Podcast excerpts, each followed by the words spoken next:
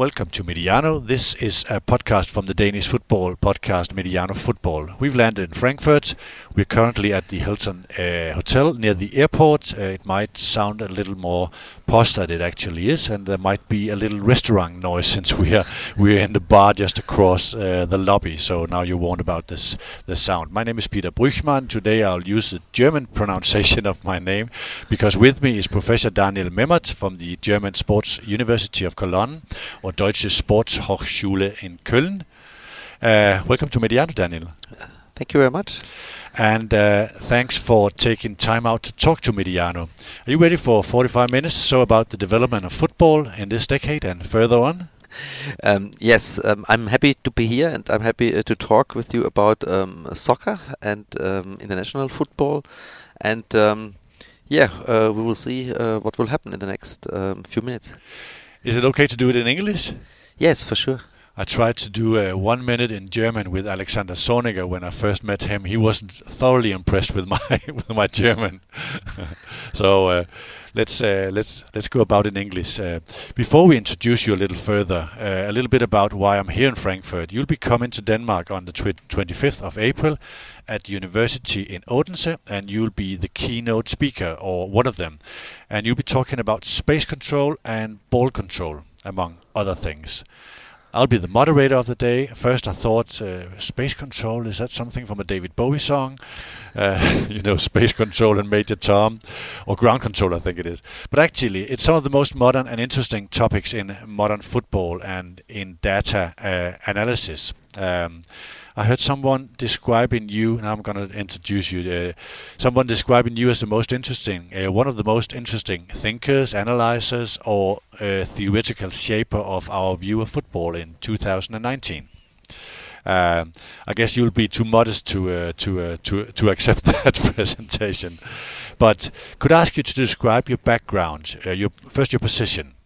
Yes, um, I'm the head of the Institute of exercise training and computer science in sports at the German Sport University uh, Cologne, and um, we have some um, research fields we are engaged. Uh, for example, uh, in the area of sport psychology, for example, um, in the area of um, computer science, then human movement science.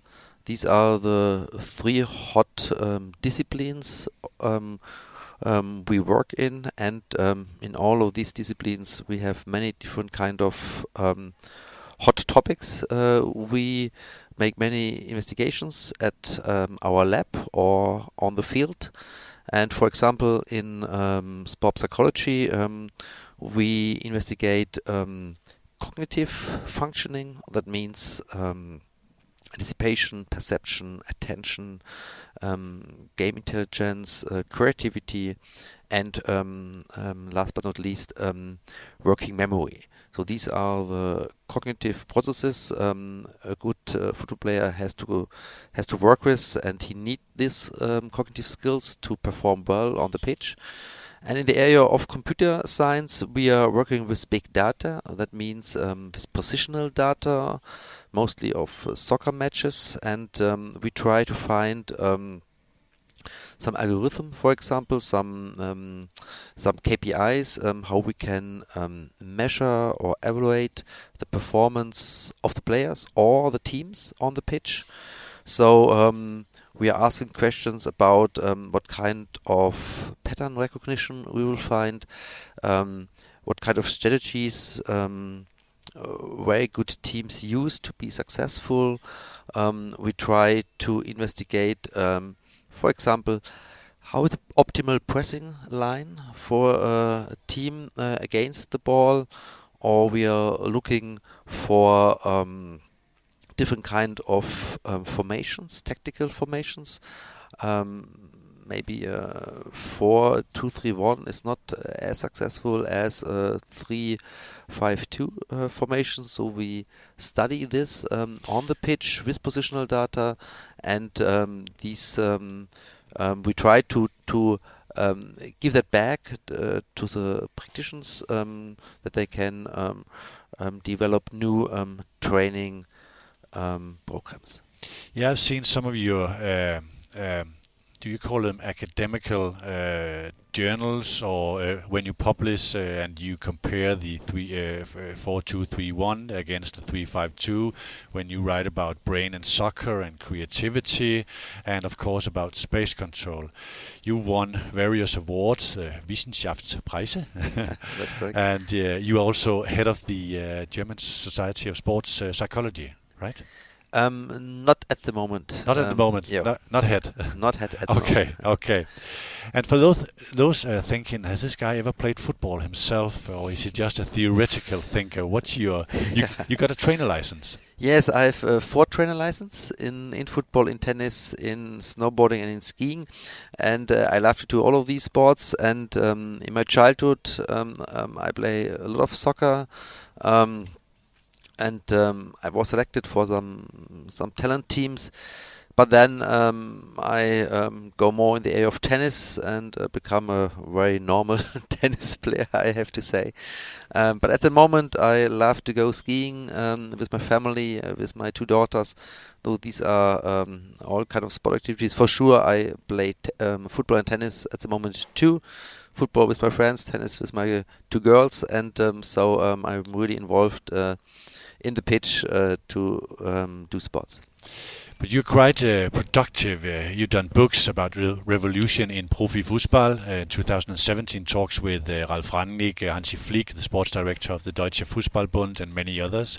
You've done teaching tactical creativity in sport, how to encourage and discover divergent thinking abilities in an early age. Which is uh, we we're going to come back to this because that's very interesting. Now a little bit about the uh, event in Odense. There'll be many coaches, technical directors, and football professionals from the Danish club. Uh, they'll be attending, and uh, some of them might uh, even be listening here. To everyone else, um, it's first football summit organized by Divisionsforeningen, the club's uh, federation, and SDU, the university in Odense. Ted Knutson from Statsbomb will present a report about the Danish Super League. Jonathan Wilson from The Guardian will come by uh, to tell us about uh, development uh, of modern football. The experts from SDU in Odense will present a report about the physical side of the Super League. And at the end, there will be a debate involving coaches uh, like Niels Frederiksen, the uh, under 21 national coach, Poul Erik Andreasen, the football godfather of Aalborg, Peter Sørensen, coach uh, for several uh, Danish Superliga clubs and uh, currently at Hobro, and Ståle Solbakken, um, who you might remember coming from Cologne. And everyone will have to deal with yours truly as the moderator of the day. This episode is presented in association with Arbejdernes Landsbank, the main partner of Mediano. That's enough uh, uh, presentation apart from that I uh, told that Hansi Flick was still the sports director of the Deutsche Fußballbund. He is he's not. Uh, uh, could you uh, do a little basics about we all know these statistics uh, when we normally watch the Champions League or the World Cup we see ball possession we see passing accuracy shots on target and distance covered we are most of the uh, the uh, the viewers would be familiar with these uh, with these terms. What is space control? Yeah. Uh, space control is um, one KPI we investigated in a large scale project with the German football uh, league um, and um, we the definition is um, that we want to assess how much space a player control each second each millisecond on the pitch and we can do this on the basis of positional data the xy coordinator coordinators of all the players and the ball. We have this data from the from the German Bundesliga, and uh, we can um, evaluate how much space a player control each seconds on the pitch, and then at the end we can sum this up and um, can um, see how much team controls during a whole match, for example. And our results um, were very fascinated. Um, our results were that the teams who had, on average and on some, um, more space control in the opposite 30 meter area or in the box has a higher likelihood to win the matches. And if um, um, there were two teams and it was uh, um, a greater difference between the goals, then this becomes even more important. So we know that space control for a team is very important, and the team should um, try to have as much space control in the in the opposite 30 meter area to the goal um, the last third possible. Of the, of, of last third of the pitch to yeah. the um, opponent goal, and so that that that, that means um, that space control, for example, in the own half, doesn't matter so much. And no. um, you can imagine that that, that makes sense from an uh, from practical perspective or theoretical perspective. When if two defender play the ball and have a lot of space, um, that makes um, uh, no difference, and that's not so so important. But space control of a team in the last third of the pitch and uh, or in the box, even more important, is um, is a KPI to have a higher likelihood to win matches. And that means for coaches to develop now training strategies and small sided games, for example, how they can achieve that. How can you achieve to have more space control in the last part of the of the court? And the reason the for measuring this is because uh, you want to be more efficient in in in matter of winning the games, and um, to do when you run uh, distance covered and possession. That's just ways to achieving the space control, right? Yeah. That's why you talk about uh, KPI, uh, key performance indicators, to to measure are we efficient with what we do in a game. Yeah, efficient and um, successful in a game. Yes, because we know that, for example, ball control or successful passes or um, running distance. These are all old KPI, or I would say more traditional KPIs, which don't have a great difference between winners and losers. I will give you an example from the last season. Bayern Munich won the German Bundesliga with a lot of points um, ahead uh, of the second. Um, but when you compare the running distance of the average uh, overall running distance of Bayern Munich with all the other teams in the league. Then what was the ranking? Bayern München was on the last position. That means all of the other teams in the Bundesliga run far more than Bayern Munich, but Bayern Munich um, was the most successful team and and and won the league last year. So um, um, we know from a research perspective um, that's not our own working group, but there are a lot of um, people in, in, the world who do that kind of research.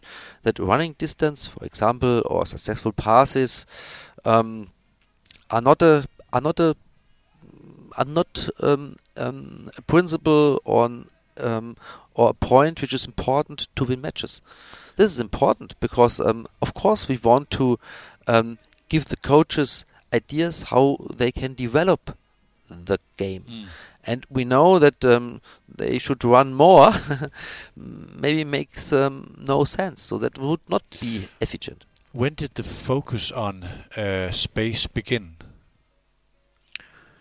In you know analyzing footballs, uh, uh, uh is there a is there an archetype uh, kind of case or player? Uh, we read a lot about the, the uh, Barcelona study uh, with um, was that uh, Javier Fernández and Luke Bornn from the Sacramento Kings about Lionel Messi. He's not the one who, or or the player who runs the most, but he's the one who creates the the most space.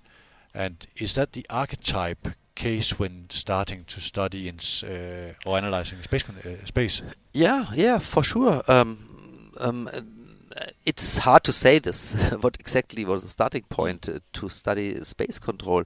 But of course, uh, such ordinary players um, um could have um, potential to that the research looks in more depth um, on that uh, performance of these players. Um, I would say there were different kind of research groups in the world who try to study that phenomenon. In Germany, for example, we know that um, Thomas Müller has the best space control values of all the Bundesliga players in the last uh, or uh, two years ago. Der Raumdeuter. Yeah, the Raumdeuter. Hmm. Yeah, that's true. he's the one who finds the space that nobody else finds. I have so many video clips on my laptop. uh, I could sh- uh, show. It's unbelievable. There's there's no space, but he generates space, Mm. and that's a very very good skill uh, he has. And um, these are. Uh, Götze is the same example. He has very good values as well. Uh, two years ago, so you see that change all the times. no? The players uh, develop and uh, performance uh, go up or down. So um, that's not. It's it's it's hard maybe to to um, have this good value over a longer time, Mm. but in short time that makes this successful, this player successful. Before we go deeper into space control, I'd like to maybe it's a bridge, uh, or maybe I've I've I've got this all wrong, but in Danish we call it spilintelligens. I believe you call it spilintelligens. Um, and I want to talk about creative uh, creativity, whether that's an asset in terms of gaining space. Uh, you've done a lot of studies about this. The, brain and, and uh, soccer. How do we stimulate create, uh, creativity, and how do we learn and learn how to coach kids uh, not to do the obvious. I read one uh, scientific article you did about the the, the difference between uh, choosing the obvious pass and the creative pass. So you can actually train this. Yeah, maybe I can explain this concept because it comes from the psychology, and it's called convergent and divergent thinking. And maybe this would be a very nice framework to um, to talk about um, game intelligence, tactical game intelligence, and tactical creativity, because these are two different kind of thinking processes. Convergent tactical thinking is that what we know about game sense, game ability, game intelligence. That is um, the best solution for a situation where all coaches would say, okay, in this moment, this pass was perfect. That was the only and the best solution. That's what um, what is trained a lot in Germany um, for individual players, for group tactics, for team tactics, and we know a lot about that. How you can train this. That's the one part, and the other part from that is the tactical creativity or the divergent tactical thinking. That uh, is um, that uh, the player produce solution on the pitch, which is um, surprising, but a- uh, adequate. That means it's surprise, it is unexpected for the other players, and um, this is an other field and with other kind of training methods, and that is very important. That you have two different kind of skills, tactical skills, game intelligence and um, creativity, and convergent and divergent thinking. And for these two parts, you have different kind of training concepts. And it's important if you want to train tactical game intelligence or you want to train tactical creativity. And so for both, we know um, principle, methodological principles, how you can train this. And in the last 10 years, I do a lot of, or I did a lot of research in the area of tactical creativity. Um, and um, I we know now that there are um, seven methodological principles how you can foster tactical creativity in children, in youth, and in professional player. So you can actually stimulate and enhance that in in your entire training setup. Yes, uh, for sure, uh, both. Um, um, sometimes um, uh, I hear that um, you can't train creativity. That's clearly wrong. Um, we know from psychology that there are a lot of methods how you can um, foster creativity, and uh, we have more than I, I think 50, 60 studies who can show that you can train tactical creativity in sports, in team sports, in in soccer, for example. And there are uh, principles, and not only principles, they are empirical based principles. And this, I think, is very important. But normally, coaches only think on this game intelligence area and don't have the creativity in mind because maybe um, it's a new topic, um, and so um, we need more, more material, more books, and more papers um, for coaches to um, to yeah to see how you can um, practice and train creativity. Are there any uh, clubs, uh, uh, federations, or environments where this is actually happening, and who are the role models for this? Yeah, there are a lot of um, clubs um, um, where um, I present my results. I talk with the coaches. I give give lessons for the coaches um, about um, creativity, but uh, as well as game intelligence. So um, there are a lot of clubs which are, um, yeah, which which know that creativity is maybe the next step in the development of soccer. And um, for a few years, uh, uh, decades, I would say, even more, um, you say, okay, creativity, mm, then we need the players who comes from the streets, this kind of culture. Yes, but this culture is not not anymore in our society. I would say a lot of streets, um, the kids come from school, then go to clubs, um, have to do their homework, um, and do a lot of other things. So there is not as um, I um, grow up um, in my childhood to go at three on the street and play till I can't see see see the ball in uh, in the night. So we need to have more quality of training in the clubs, and creativity is recognized as a key. Um, principle to go the next step. And so um, I try to to give the coaches ideas how they can do that. So it's not that uh, what we know as uh, La Masia, La Masia in Barcelona uh, is an environment that it's is a role model for stimulating creativity. Yeah, um, I don't want to pick one club okay. out because uh, I know a lot of clubs, and of course, each club has its own philosophy. But on the other hand, I know a lot of clubs where I clearly see that is creativity is preventing. For sure, they are, they are the environments and uh, the content uh, is um, not state of the art, and that means um, um, it goes. I would say in in the wrong direction.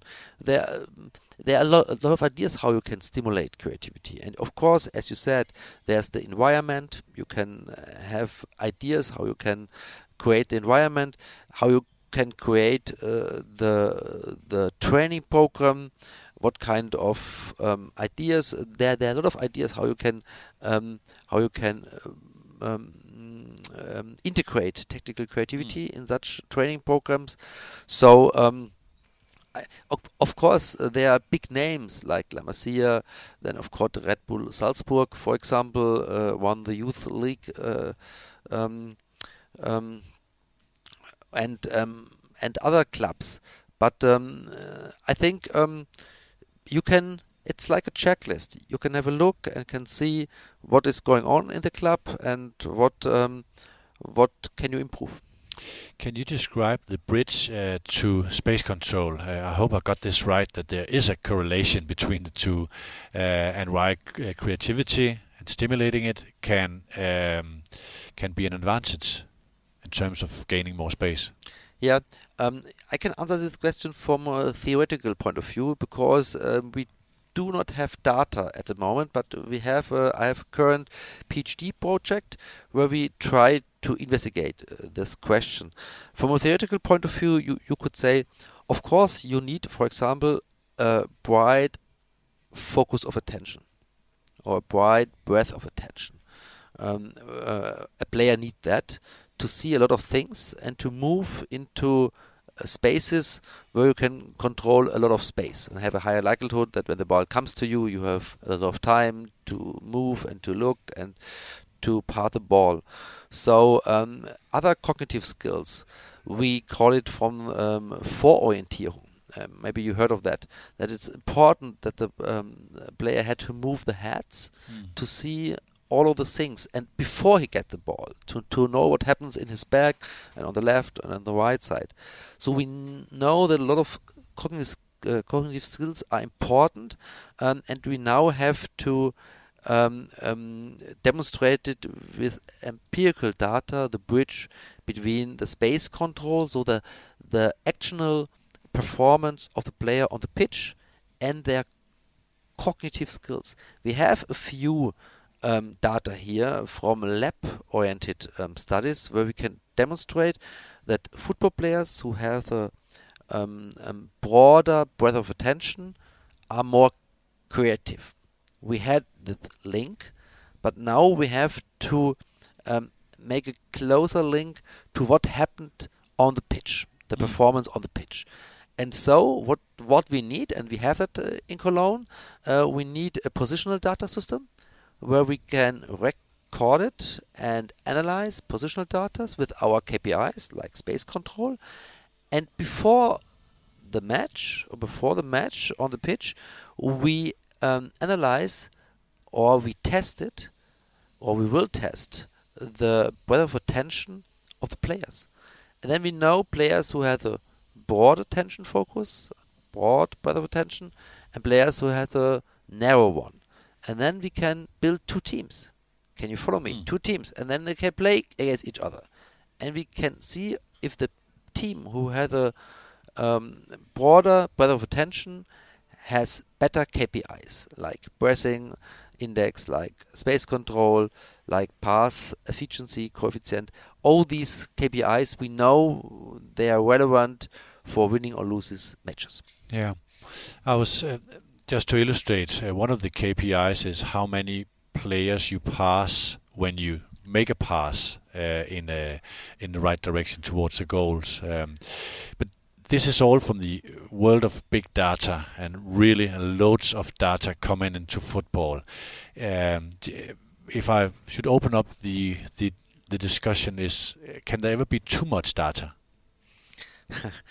um, I would say it another way. Um, there can be too much wrong or not valid data.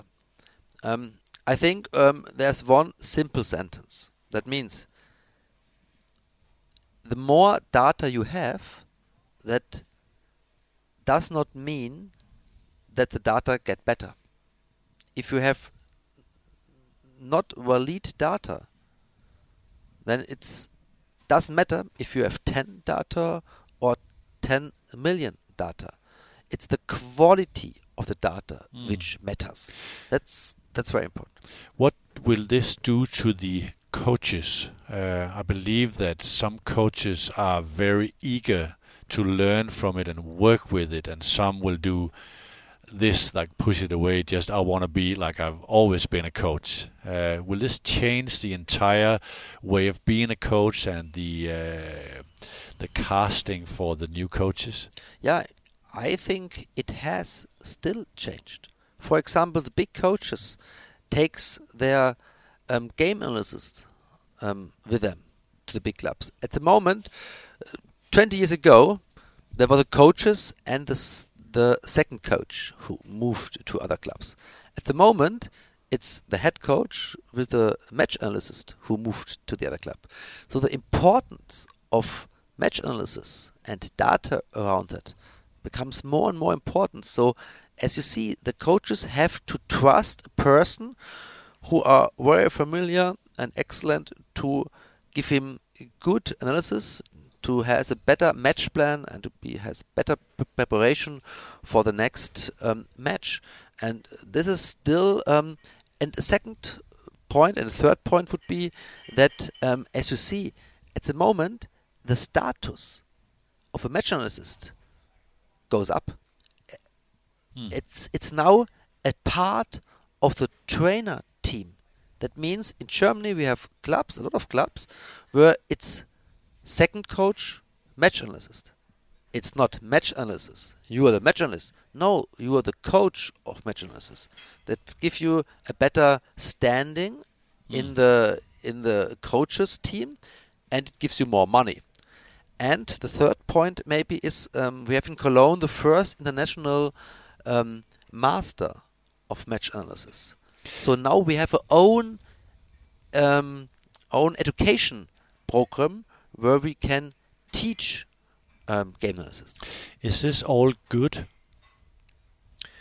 for the development of the game? I think it's absolutely necessary. Um, that's that's an important uh, factor to um, have the next step because um, when you f- try to bring together match analysis, match plan, and creativity, then you see that at the moment the teams have more and more information about the other team. That means the coaches can have better match plans to prepare the team for the next um, match. So the players and the coach know a lot about the other team and can um, um, use this information to um, have a good formation and a good uh, tactical principles and good ideas how they can uh, win the match. But now we need players who are creative, who don't make exactly that. They have to do what the what the coaches say, but of course they have a lot of freedom um, for uh, in some uh, areas of the of uh, of the uh, of the pitch, and um, so we need players now who be creative and to do things which are unexpected. The game would be very um, um, boring when you have no creativity, and sometimes you have this in matches. Mm. Then you have two teams which are, are very good prepared, very good match plans, and then the fans said it is like chess. That's what always comes. But it's a perfect tactical um, match plan from both teams. And what makes the difference in such matches? And uh, what is inspiring for for everyone in, in the stadium? Creative players who do things which are unexpected, and this could lead then to success. And we are looking and investigating this in addition of um, the um, KPIs and um, process variable, we would say it from the research perspective, um, how um, matches um, developed. Can the audience, the fans, the consumers of modern football, can they keep up with the development of the game, or do they just need to lean back and enjoy what's happening after you you you've done all this? it depends. It it depends um, on you. You can do it like that, uh, just to lean back and to enjoy the match. And I think it's going. The speed get, becomes higher. The um, the the ball control. Um, becomes lower. Um, it's very quick, um, very excited. Um, so that could be a possibility, but I guess there are a lot of freaks outside, um, a lot of nerds, and they want to understand a little bit more mm. about the, the match. And um, yeah, that's uh, that's very interesting too. So um, I think um, everyone can um, have their ideas about soccer. There's a fan, there's the fan as a nerd, and um, there's uh, yeah there there are other kind of um, um, um, perspectives you can use. So I think football is interesting and um, it is it develops on and um, I'm really happy that um, I could play a role here. Then I'd like to go into the tools and a little bit about the spe uh, specifics. Uh, in understanding the key performance uh, indicators. You were a co-writer of an article called "A Pilot Study of Offensive Success in Soccer Based on Space and Ball Control." Um, just a little, a few words about. Um, I mentioned number of players passed per pass. That's one KPI. Yeah, it's a little bit more than this. Um, it's um, we we call it bypass. How many uh, player a player can bypass with one pass, but that's only one one factor in our algorithm. We have two other factors here because it's not only how many players he can bypass. You can, uh, it's for sure that of course a defender can bypass more players than uh, than a midfield player or a striker. That's so we have to have this in mind. But we have these other two factors in our formula. That means um, we have the distance between the opponent player to the player who give the pass. Because that, this is important. If the player is very um, narrow, then it's very hard for me to make a pass and to bypass players. I have a lot of pressure. So we have this distance through the positional data, and it's a factor in our formula. And what can a defender do to optimize their bypass um, um, um, factor? it's very easy to play long, high yeah. balls. Yeah, then he bypassed all the other players. yeah, makes no sense because.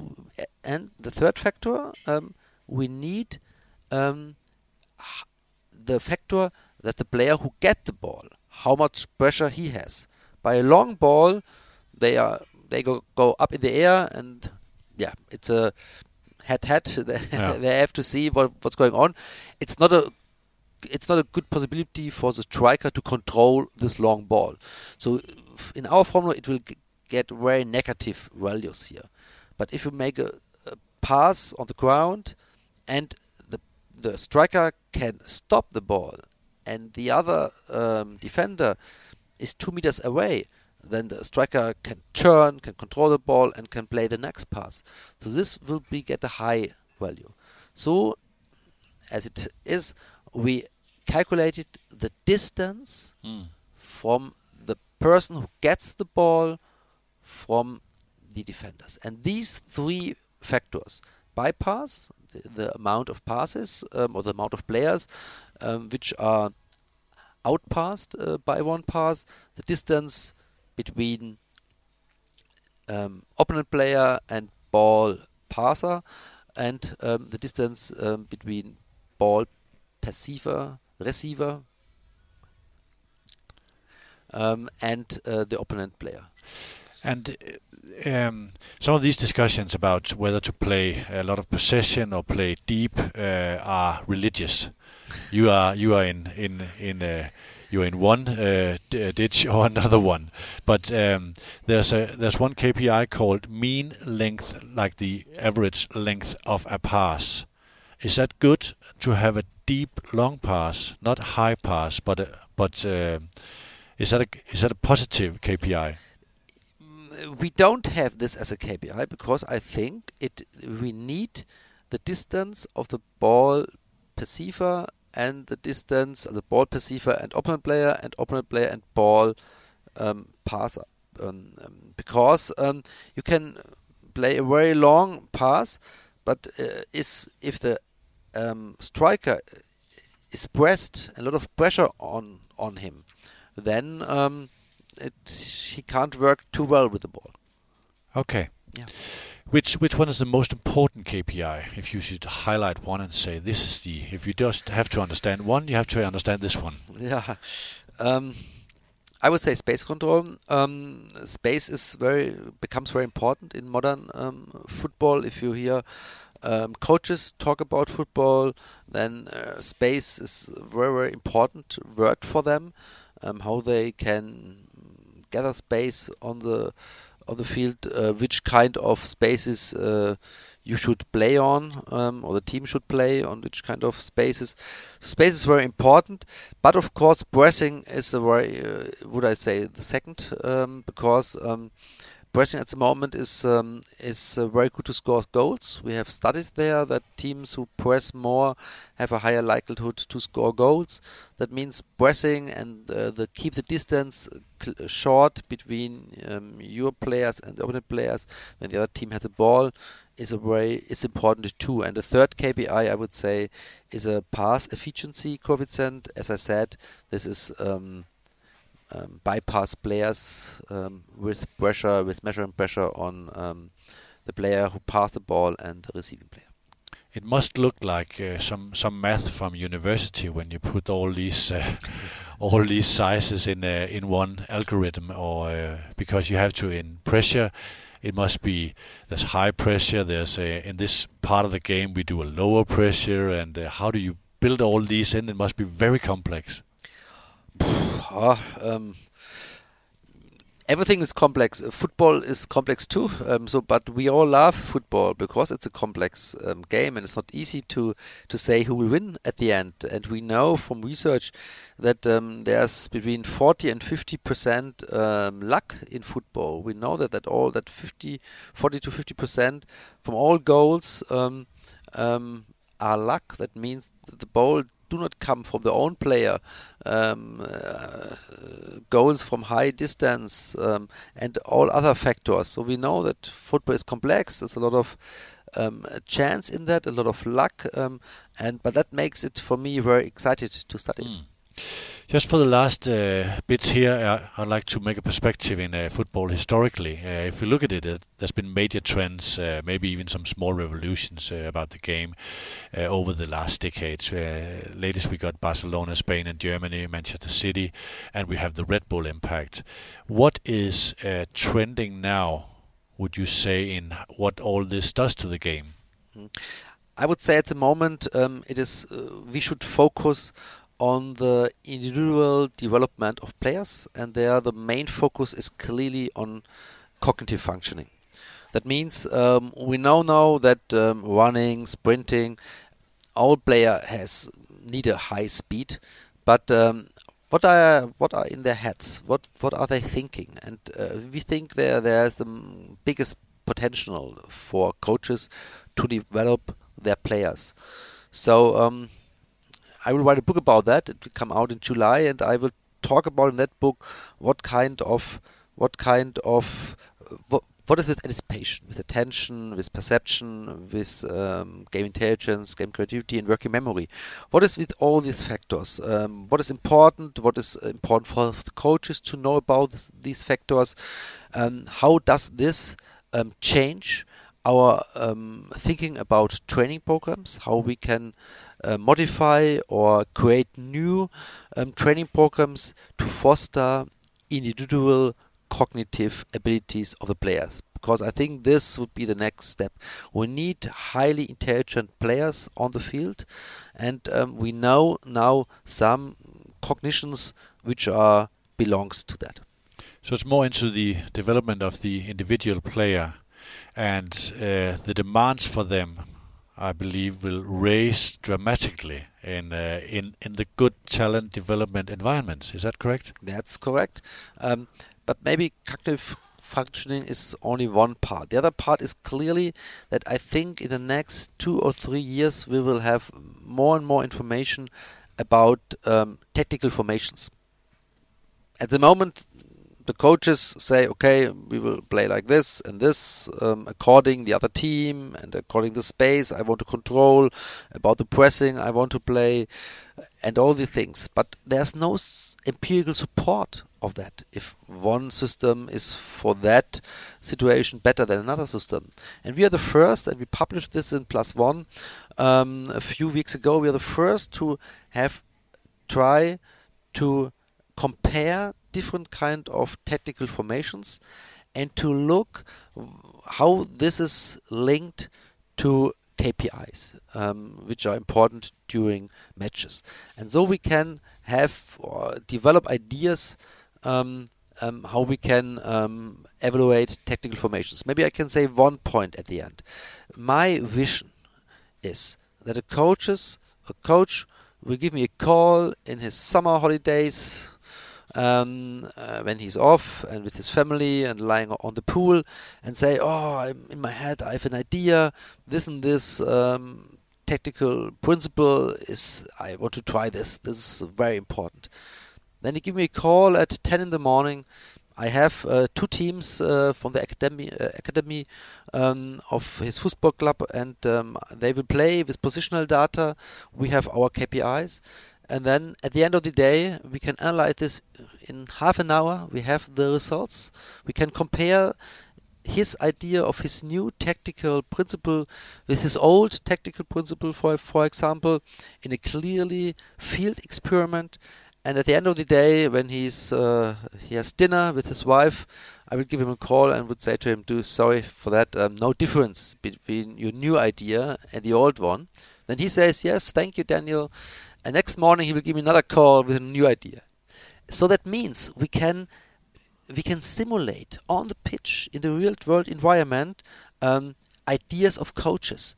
And what is this at the state of the art is that the coaches has idea and then the preseason starts and he try these ideas with the players at the clubs and maybe waste a lot of times for maybe not successful um, mm. ideas. So this uh, will be in my my vision, this would be the next step. So it's going to be much more complex. I think so.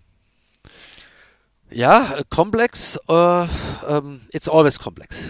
but do you think we'll, this will mean that we'll have even fewer former players being coaches, and we will have highly educated coaches, or will the players develop so much that it's easier to uh, to to penetrate from being a player to being a coach? Yeah, both for sure. of course, we need coaches who are very interested in that and who wants to develop um, them themselves. And so we have a better work at the football clubs and um, the training centers there. Um, we have better educated players.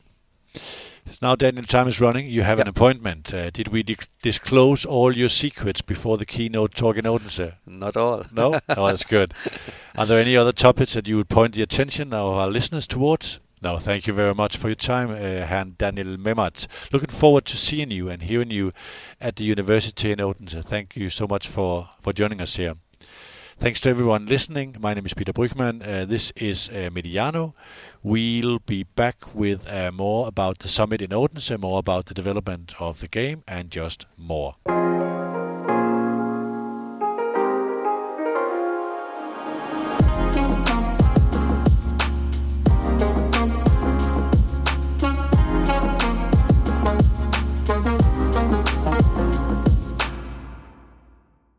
Udsendelsen var produceret af Mediano Media og sponsoreret af Arbejdernes Landsbank.